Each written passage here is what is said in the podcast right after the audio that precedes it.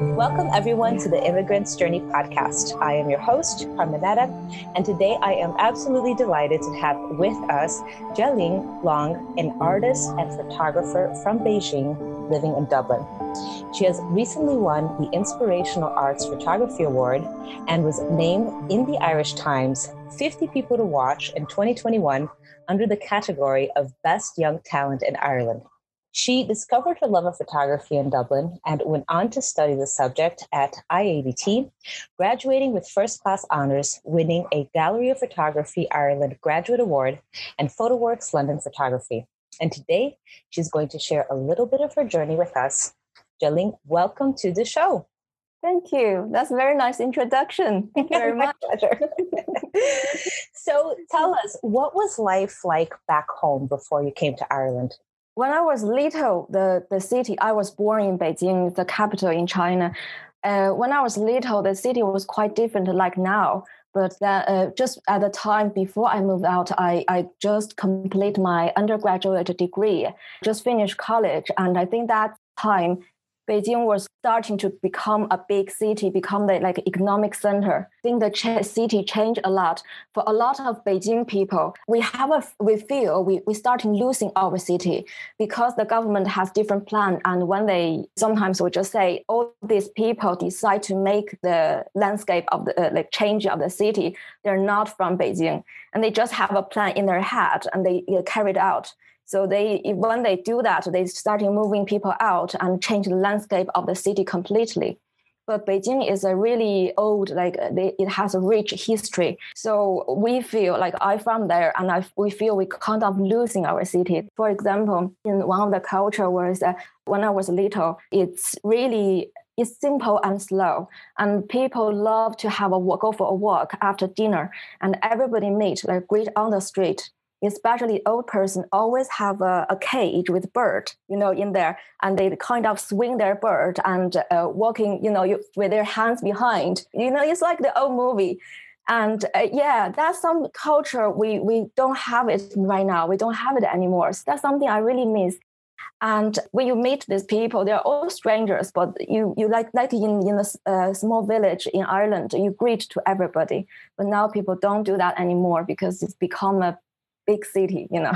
Yeah, that's fascinating. I have never heard the piece about the bird before. Where did that tradition oh. start, and what does it mean to have a bird swinging in a cage? Oh, it's, I don't know. About some of my friends, my childhood friends, they have birds uh, in uh, from their parents or grandparents. I, I think it's a, it's a something about you have to walk the birds, but you have um, like a fabric. Uh, to make it dark inside. Otherwise, the birds will be a little bit afraid of outside. Then one day, like they, they, they bring the birds for a walk. Then when they go somewhere, there's a centerpiece. There's like some location they meet, a group of people meet. They hung their bird on the tingzi. Tingzi? That's very exotic. I think it would take me a, a little while to learn how to pronounce that properly. But anyway, so you yeah. hang the bird, in, um, well, we'll just call it a gazebo for the purpose of the podcast. So you hang it on the gazebo, and then do people sit around? Yeah, and and yeah, and all the birds, because many people were group meeting in there, and all the birds, I think at that time, they take the fabric off. So all the birds start talking, like you can hear the bird sound all over the place. And uh, the person who brought the birds uh, normally play chess.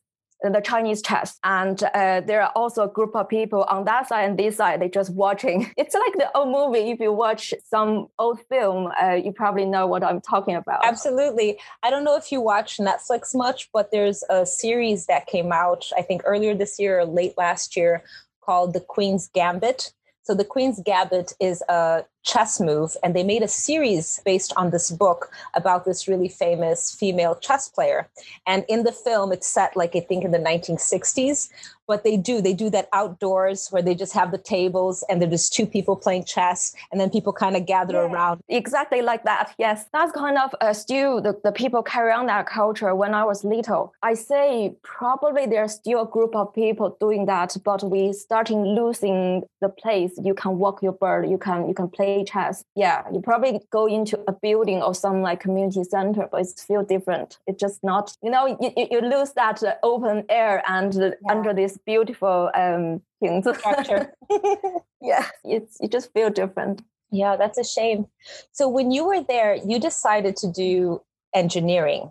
That was going to be your career path. Yeah, it's another interesting thing. It's not me, it's my mother decided me to do engineering. In most Chinese, or I say maybe Asian parents, like to manage and plan a future for their children. They think that's the best for their life. And they want to see they have a secure job, good career, and like you can have a kid, you will get a partner, like get married and have, have children. Then like that's the, almost everything in the parents' mind. So my mother thinks engineering is a good thing to do. And she put me on that. Did you actually have an interest in engineering at any stage? Or were you just kind of grinning and bearing it and doing it for your parents? I think the only thing I was, I didn't really know. You know, in Chinese college, we don't have an open day like college here. So you secondary school student, you don't have this opportunity to know the subject you're going to study. Most people like just blind. Then you have to fill your, sorry, what's, which college you want to go. You know, there are like six options. Then based on your, you pass a like a central exam and based on your score, then you can decide like which college you can go. That's the system. So at that time, I didn't really know what's involved in there. But the only thing I know is I quite like physics in school. Yeah, I, I was really good at physics, I have to say. And I, I do like science subjects, like mathematics. I do like them. I say that's the only reason I said yes. At the time, most people, it's really popular people to learn finance or maybe say science subject. And my mother just picked me for engineering. And there's an interesting thing is we never discussed this, but she just have something in her mind thinking engineering is a male dominant field. And if a woman gets in that field, you can stand out. That's something in her mind. But in reality, it didn't work for me. And that's the main reason after I got a master in Ireland in engineering, and even I moved to move out to a different country, but I still find there's a barrier for me to break into this uh, field. And that's the uh, main reason I, I changed my career. I become an artist. That is fascinating. So what precisely was your experience in terms of seeing the barrier? Was it things that people said to you or just opportunities that they didn't offer you, but they would offer your male colleagues? What exactly happened there? Well, I, I have to say in the company I worked for, the people are really friendly. The pressure I feel is from the entire industry. Also, because I know in, in China, it's still difficult. I have to say in China, it's definitely a male dominant area. For a woman, it's so hard to break into. In, in the Western world, generally speaking, women have more opportunity. But for me, it's a slightly different is I, I'm Asian, so I just look different. And when I speak, I do have accent, you know, I sound different. And I think that's some a culture, like this um, industrial culture, I, I find hard to break into. So you do get less opportunity than your male, say a white male colleague. And is it because they get a bit cliquish? So there's a boys club kind of situation going on and they talk to each other and network with each other and talk to each other about opportunities and you're excluded? Or is it something else? I can only say from my experience. From my experience, um, the company I work for, they're, they're good. And I work in the head office, but I really want to get into the field. When I was working at the time, most of the projects are in Europe. So I have to involve travel and also, you know, you're dealing with a lot on site. It's the construction site. So like there's definitely different concern from the management level. Think a woman probably not suitable for that. Like a man will be easier, like more, um, it's, they also, I think they, they, they put a good thinking on me, say I'm more like have a good life in here. but not necessarily the life I want. Do you get me? So I, I'm not complaining about anyone I work with or the company's decision, but I just feel there's a culture in there. It's hard for women to, to dealing with. And you have to be tough. You have to be acting like someone, even you're, you're soft, but then you have to pretending you are, you are really strong, and you, you shouting, you like, you speak loud, uh, you, you act like a man, then you probably can get in there and do what they expected you to do. That's a yeah. really interesting observation. Because I always wondered about that, but I've noticed that particularly with American women trying to break through the glass ceiling, there's this unsaid understanding that in order to succeed in a man's world, you need to behave like a male.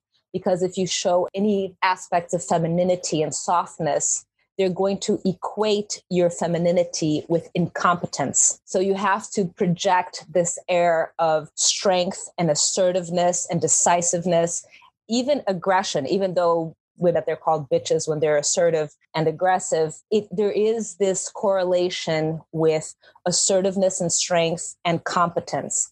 And if you kind of pull back and try to interact with people in a more delicate feminine way, it's equated with incompetence and maybe inability to do the job right. And that's really messed up. Just yeah. Just because you're soft-spoken doesn't mean you're not intelligent and don't know what you're doing. But there is, and this going back to human psychology, we tend to group things together when we're observing patterns.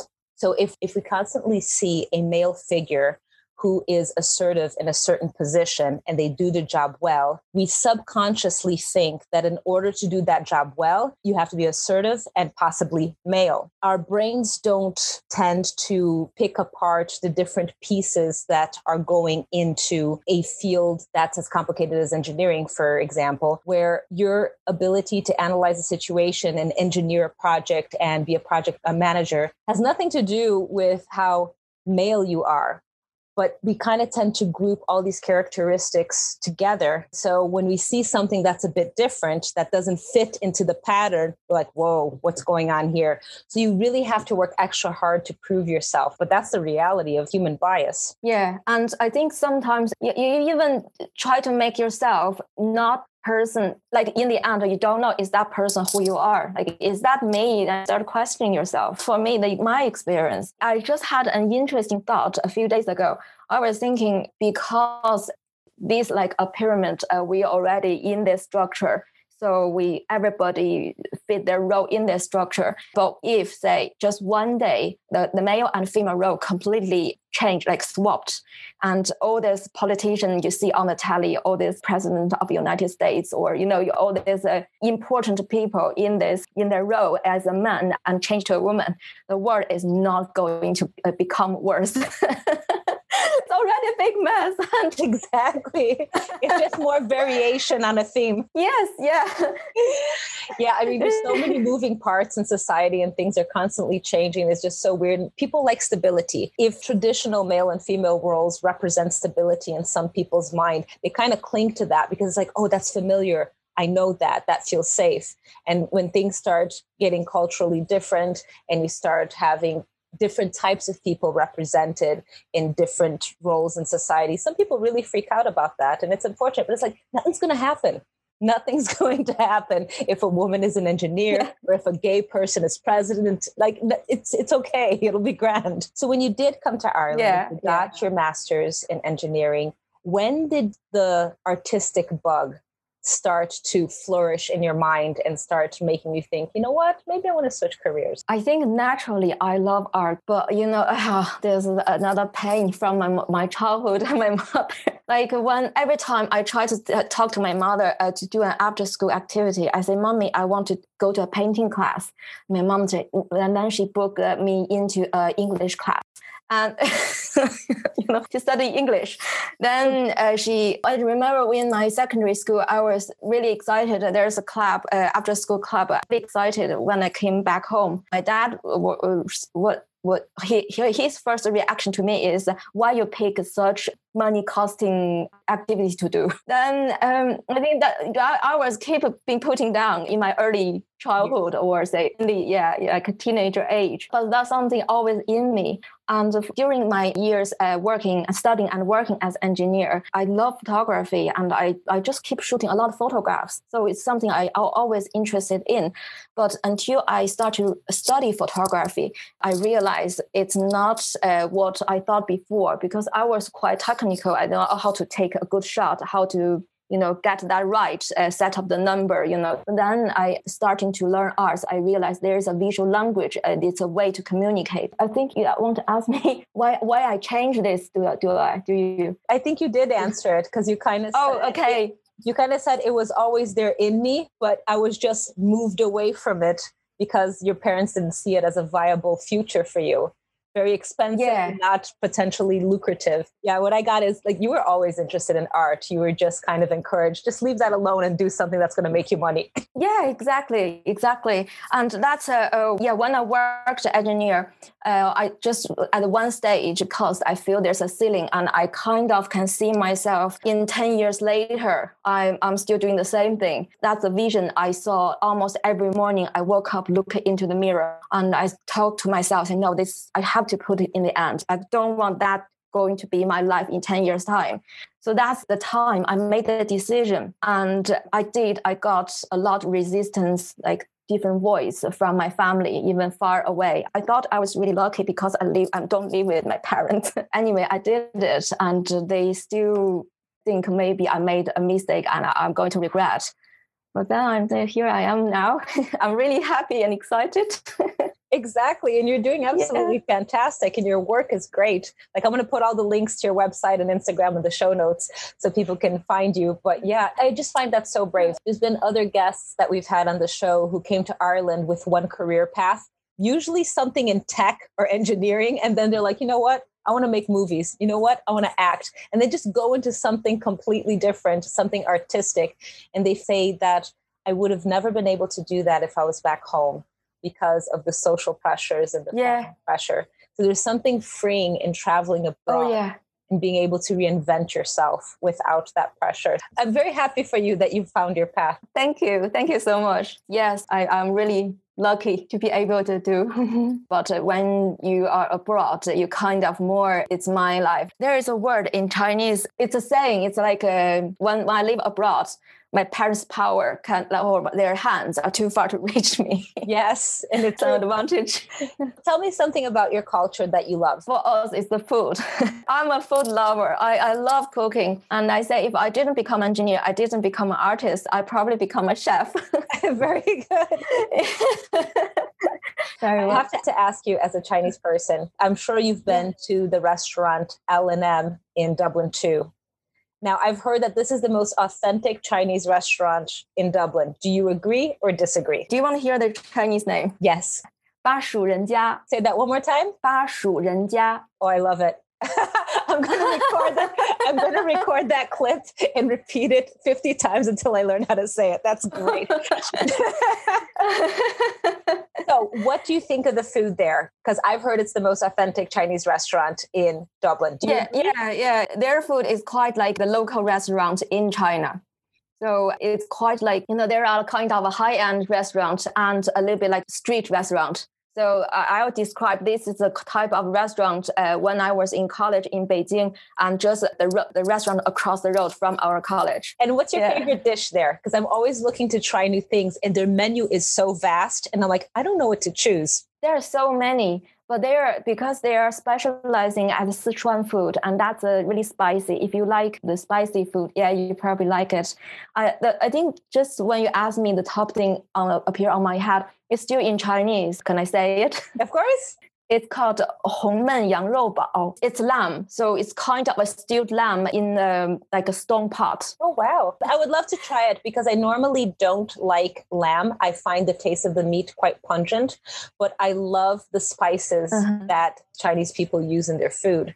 So I'm thinking maybe if it was spiced the Chinese way that I would enjoy it. So I'm definitely going to try it the next time that I go there. I can send you the the letters in writing. Perfect. So I write it for you. you then you show when you show the, the waitress, they'll know what you're talking about. Even you can't pronounce it right, but if you show them the words, they know it. That's even better. But sometimes, like there are a few times when I was there and they said, no, they ran out, ran out. It's just too popular. Oh, wow. Okay. So I'm definitely going to try yeah, it out. Yeah. It's, uh, and, and another reason also take a long time to cook. I think my husband tried it once and it I, it take maybe a day or how to prepare and then like an hour or, or more than an hour to, it's really slow processing thing. I don't know how to make this meal, but um, every time when she, he said, uh, what do you want to cook the lamb? I said, oh, how about this? And he said, oh, God, take something easy. So that's the reason I eat out. Yeah, it's just time consuming and uh, you need a lot of spice and, you know, too many effort into one meal. Yeah, that's why I love to go out and dine is to try foods that I'm never going to cook myself. And lamb is definitely one of them. I will never cook lamb, but if somebody can make it in a really nice way, I'd be delighted to try. So next time I go there, when this lockdown is over, I'm definitely going to have it. Yeah. Oh, that's something I really miss, especially uh, when I'm having this baby, you know, you have a, a kind of some, you have just some, some food, you know, appear. Yes. Yeah. Yeah. And so, oh, I really want to have that food, but I can't go out. I know. It's so sad.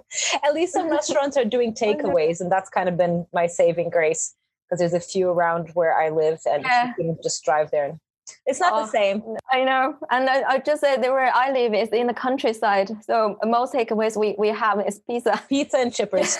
So that's something that you love about your culture.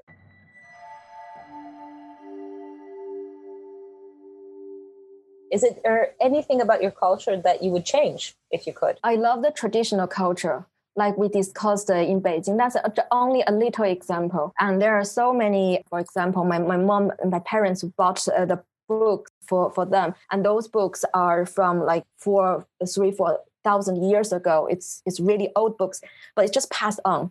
And it's basically teaching you how this universe work and how, you know, like the Chinese old philosophies. In, in you know, in Kung Fu Panda, you probably can sense some of that. Yeah, so like my, my, my parents would bought those books for for my children. And those books are like the really old uh, past the thousand of years, and uh, it's it's like the old wisdom, and it's still valuable nowadays. That's some some culture I want them ke- to keep go keep like uh, uh, to have to know that, and it's just to teach you how to treat other people, how to behave like a, and that's something I, I like in my culture. But now you know the China is a socialist country uh, in in recent like modern history, and uh, a lot of politic things uh, get into the culture as well, like socialism is become Chinese culture. Uh, and in just for say in China, it's not a democratic country. And I wish we can more like have the chance, opportunity to be able to vote, like everybody can vote. And uh, it can be topics or public issues or government decisions can be talked, discussed between people. And uh, like uh, for different religions, like in China, it is a fifty-six nationality nation. The general people, the, the majority is, there's one majority called Han people, and there are fifty-five minorities. They all have their own culture and their own language and their own belief. But the government tried to make the socialist uh, ideology into everybody's life, into everybody's culture. But if you have resistance, say, if you uh, don't believe something the government tell you, say, this is my God and this is the, the religion I believe, they force make you to change. I think there should be a room allowed and not do this in an extreme way. That's something I wish, in say, in China, the culture could change. What's something interesting about your culture that most people don't know about? Uh, I think it's probably the what I mentioned, the fifty-six nationalities. I don't know uh, how many people heard of that. My brother lives in Austin, Texas, and one of his housemates is, a, am I pronouncing this correctly, a Uyghur? Uh-huh. So he yes. was saying that his experience in China, he was quite discriminated against. But I had never heard of this nationality before in my life. So I was like really curious. I didn't realize that there were so many different nationalities in China. That's definitely a new thing. And you have different languages as well. Yeah, yeah. There are, um, you know, if you, you search online, you just Google uh, fifty-six Chinese nationalities. I think if you can search that and go to uh, oh, stamp, You search the image, and I, I know they they have published the fifty-six different type, like they're what they're wearing. You you'll see that it's quite interesting. They have their own costumes, their own decorations, or like a jewelry. You know, their own. Uh, it, it looked really really interesting. The the universal like w- what we speak in China is called Mandarin, and that's the Chinese you heard in the news in like the official channel. But uh, many place area have their own language. For example, like uh, Uyghur, that's uh, like one big group. Their language we, we don't understand. It's completely different. I think they probably sounds more like Pish. They they do they can communicate. I don't know which which country's language, but I know that it's definitely a language. And then say uh, Korean people, um, the people live uh, close to Korea. And there's a big group of uh, Korean people. They have their own language, and their language is same as the people who speak in Korea. Before I met the a Korean person, I didn't know that. And when they told me, I said, "Oh, that's brilliant! You you naturally just have a different foreign language." Yeah. And like Mongolia, the, the Mongolian definitely, I think they yeah, it's Mongolian. Tibet, it's uh, another thing. It like they have their own language. Uh, There are like so many. I just named a few popular ones. What motivated you to want to move to Ireland? I had, uh, when I graduated from my undergraduate degree uh, of engineering, I worked in an English school, and I I, I made uh, two uh, Irish friends, and, and they, oh, I think the big one was uh, they talk about Saint Patrick's Day in, in an event. Like we, I work in the English school, so they are they are, they are teacher there. They teach English. So like fascinating about how how people crazy like celebrate this this uh, thing. And uh, we heard people all wearing green. And in in America, in in Chicago, people were into green. So we just said, oh, that's just so interesting. And oh, also the Riverdance. Riverdance was in China. The ticket was too hard to find. I didn't have a chance, but my friend went, and she just told me how brilliant the show was. I was like, God, I wish I could see it. I think all those little things made me uh, want, uh, interested in this country. And when I was looking for um, a master's to to do in uh, to, to do abroad, and I just found a college in Ireland suit uh, just suit my time and the. The tuition fee, uh, like everything just matched. So that's how I come here. How about cultural challenges and cultural differences? Was there anything that you found challenging? You know, Ireland has many churches, and people, like religion is um, everybody so familiar with. But for me, it's a new thing. So uh, when I when I grow up, the the, uh, the Chinese promote atheism. It's a really new thing for me because I had never been taught or even had a talk with anyone about religion. I remember the first time my friend, the Irish friend, brought me to a church. I was thinking, oh God, this is amazing. It's just something new. And you see the priest was talking and the people can repeat some, what he says. Just, God, how they, do they know all the lines? Yes. It, it, you're taught from when you're little. Yeah. They drill it into you. Yeah. So yeah, I, I know I've heard because when like when, when I go to a show, go to an exhibition, and I heard people like their stories uh, in the history happened about the Catholic Church did the bad thing to people, and people starting to making arts projects about them to reveal that part of history.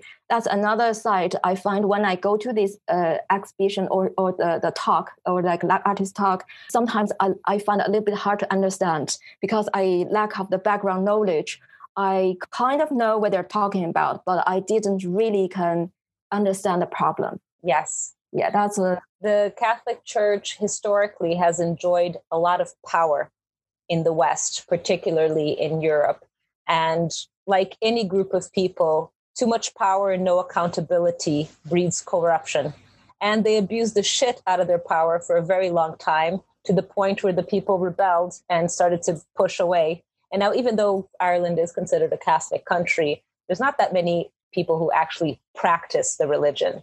They do get their children baptized and they do get confirmation. So they go through like the rituals in certain periods of a child's life, but nobody does their Hail Mary, go to confession and really take anything literally, take it as literally true as they did a hundred years ago. it's kind of moved past that, especially with all the yeah. abuse of children and stuff. Yeah, it is a fascinating religion. I've evolved in my own opinion about religion throughout the years because I was raised Protestant. So Protestants kind of broke away from the Catholic Church. The Catholic Church um, idea is that you get your morality from God and from the church, particularly from the Pope. The Pope is supposed to be the representative of God on earth.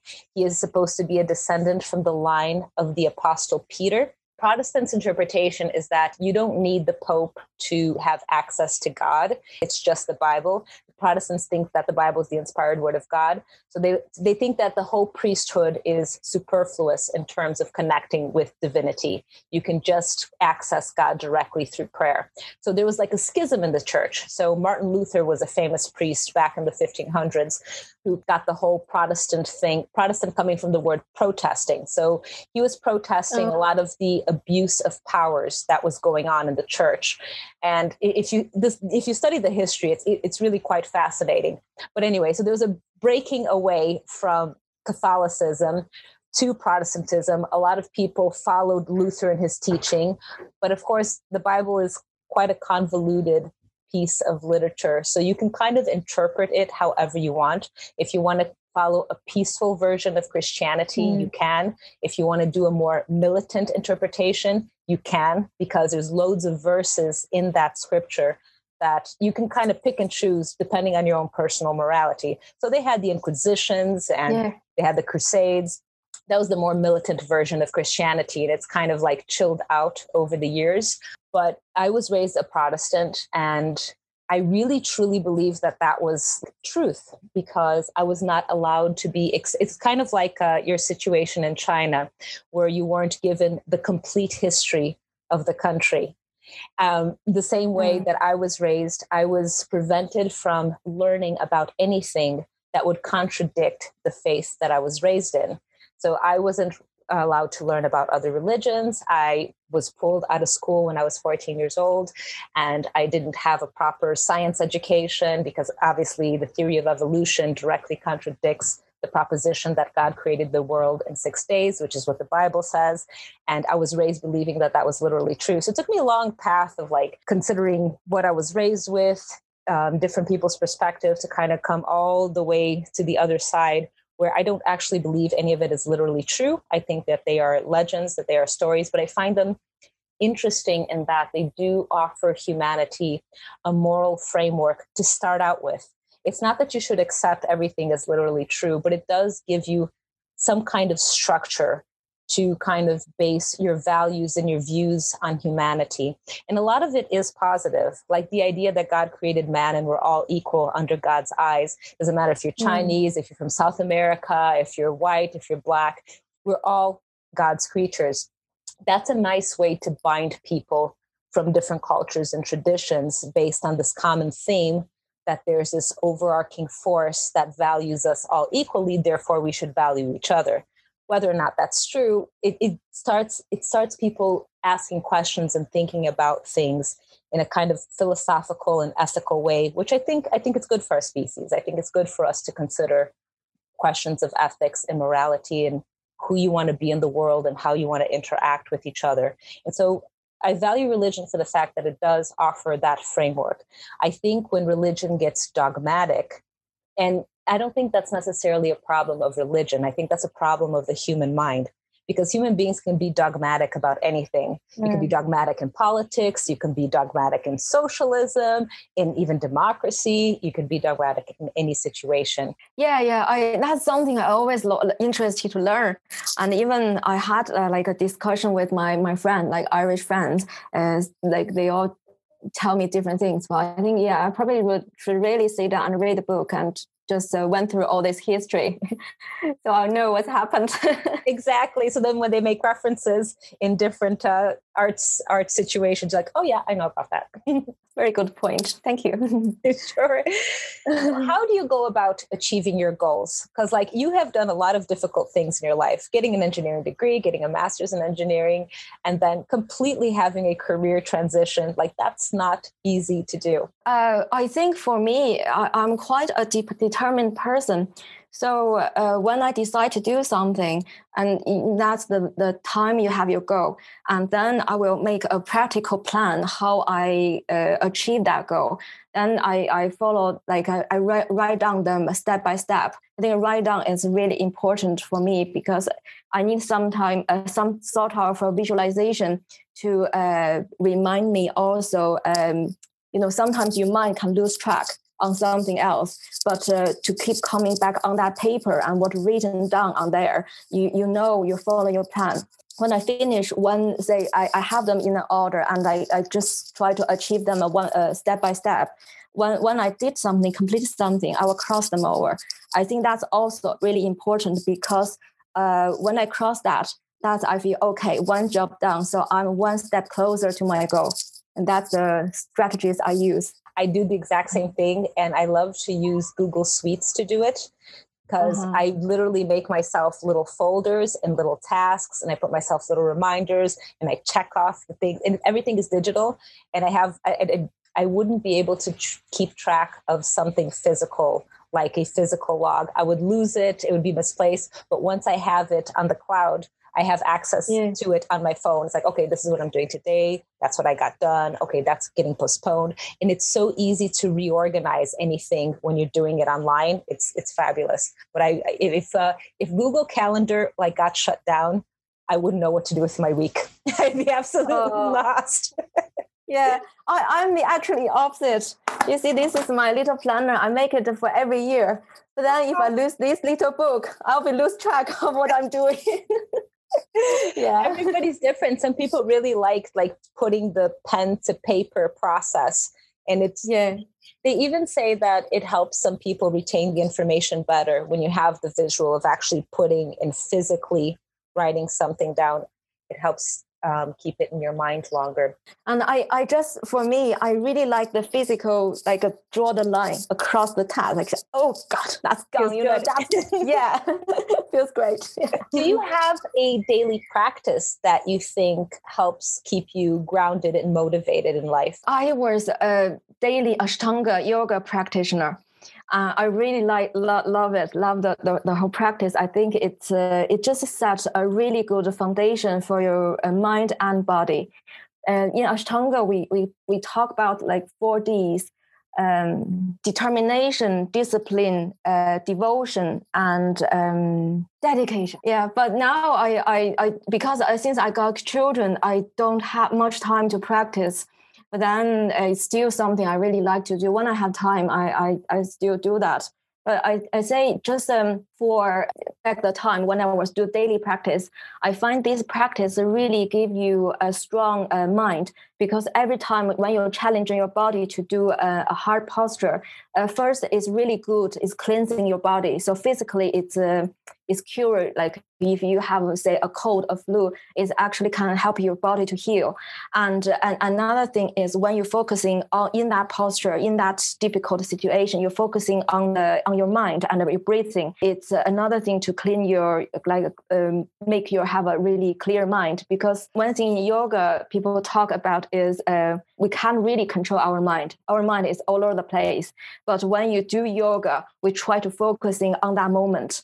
And that's, you know, sometimes you just stay there and suddenly it's, oh God, like we're, you know, it, it kind of come out, say, oh, you I, you have like a channel, you know, zone in there. It's so crystal clear. And every time after practicing, uh, it just feels so fresh and really light. Yeah. What is the best advice you've ever gotten? For me, I think I, I did a sport when I was really young. Uh, I swim for competition, and I find that, uh, to do a, a sport at a young age can uh, help uh, when you grow into like in your adulthood. When when I when uh, I started swimming when I was five years old, and my coach trained me really hard. Uh, every time when you try to give up, you say, "Oh no, I can't do this," but then you know the coach will assure you and re- like to keep pushing my boundary. But then when you break that boundary, there is a, a, a joy of achievement, and it's such a reward. Uh, I think that's something you you can like everybody should have like a, through an exercise to build what, in their early life. I, I say it will def- definitely help when uh, at your later life, you're dealing with all the difficulties, especially mentally and uh, like, de- like depression. I, I don't see if a person de- has that kind of experience will go down that route. So there's a, a lot of chance you can you can have a mental problem or uh, suffer from mental uh, mental issue when you grow up if you have that experience. So uh, that's something I think I, I really benefit from. Absolutely, like the, it's so well documented, the benefits of physical exercise as it relates to mental health. And yeah, unfortunately, a lot of people just don't aren't raised with the habit of being involved in sports and physical exercise, but it's it's great for the mind. It really, really is. Yeah, just for you mentioned that uh, in China, so everything kind of based on a plan and a structure. So that's the way the, in the socialist system work. But then uh, in so in the class uh, in the school, at school, there are P E class. It, in here, P E probably just play. I, I don't know, do you have a target or something? But in China, there is a target. They made you run like woman, uh, eight hundred, eight hundred meters running.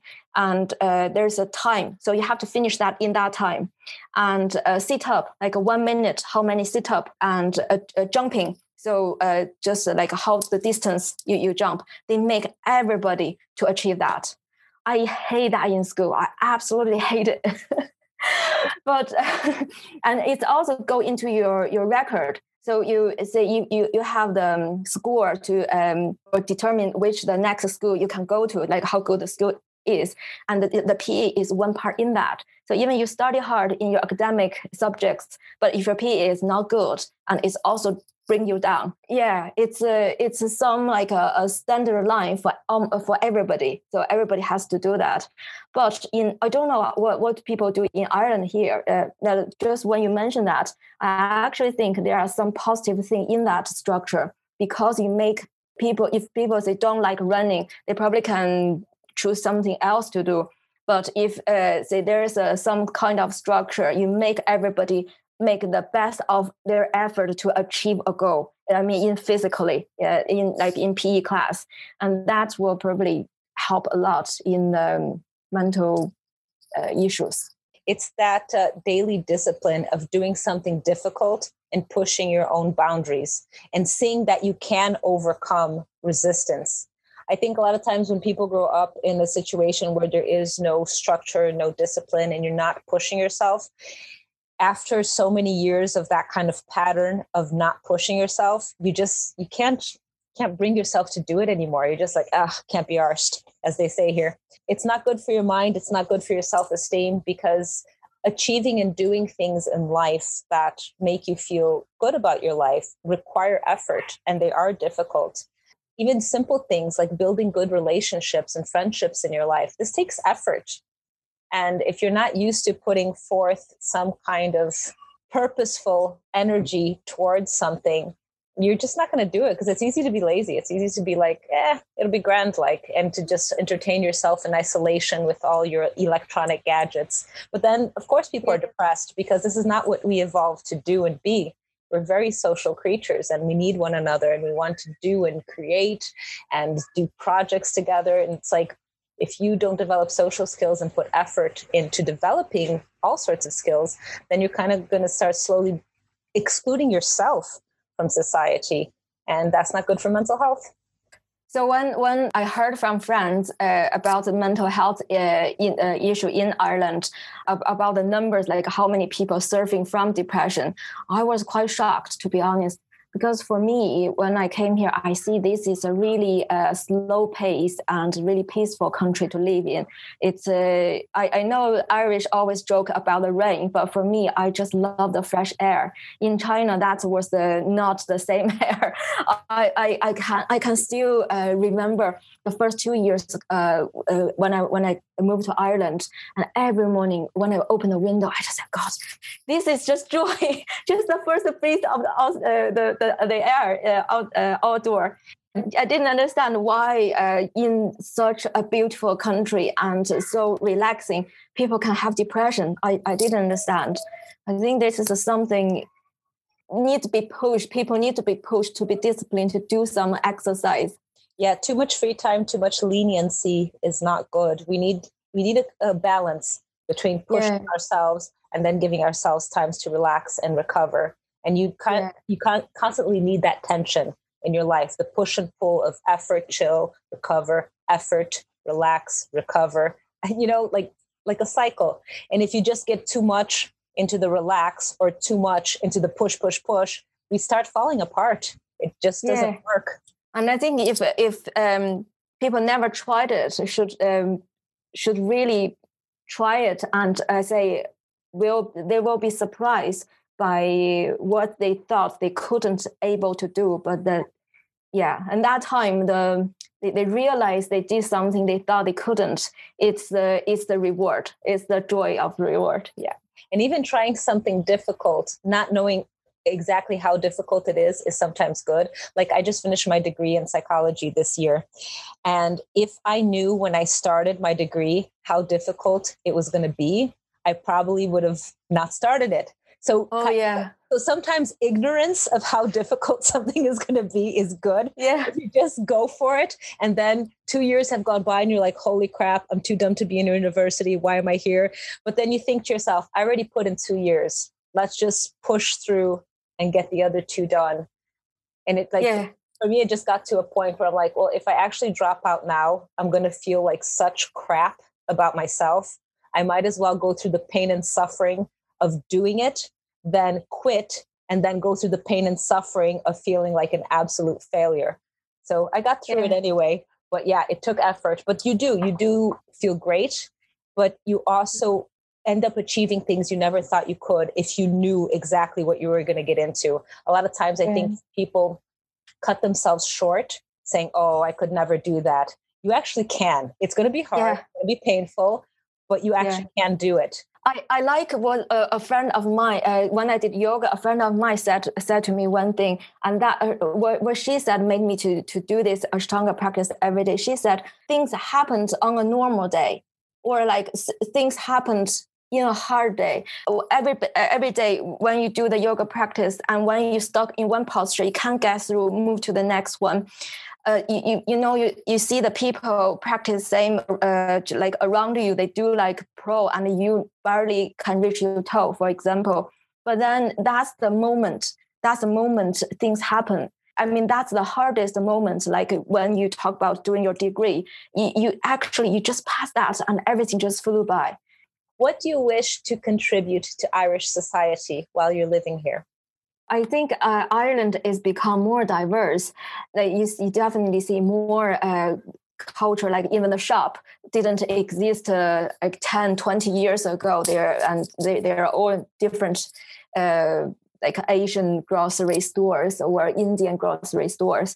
Uh, also, there are more um, foreigners in, in Ireland. So the, the immigrants uh, might look different and they speak a di- different language and they bring a different culture. Communication is the key to dissolve the fear of the unknown, and art is one of the best ways to communicate with different ideas. My work is lens-based. Photography has a unique place in the visual language to, rep- uh, to represent realities. I think that's where I can contribute to Irish society of cultural div- diversity. Uh, today, we make a little baby steps towards equality between race and gender, and tomorrow, our children can live in a brighter future and they don't have to face the problem we face now. That is beautiful and a wonderful sentence to end on. Thank you so much for being on the podcast. Uh, it's been an absolute pleasure. And if you would like to find out more about Jialin, you can go into her website, which is w w w dot j i a l i n long photography dot com. And you can also follow her on Instagram. I will put the links in the show notes. And until the next journey, ciao.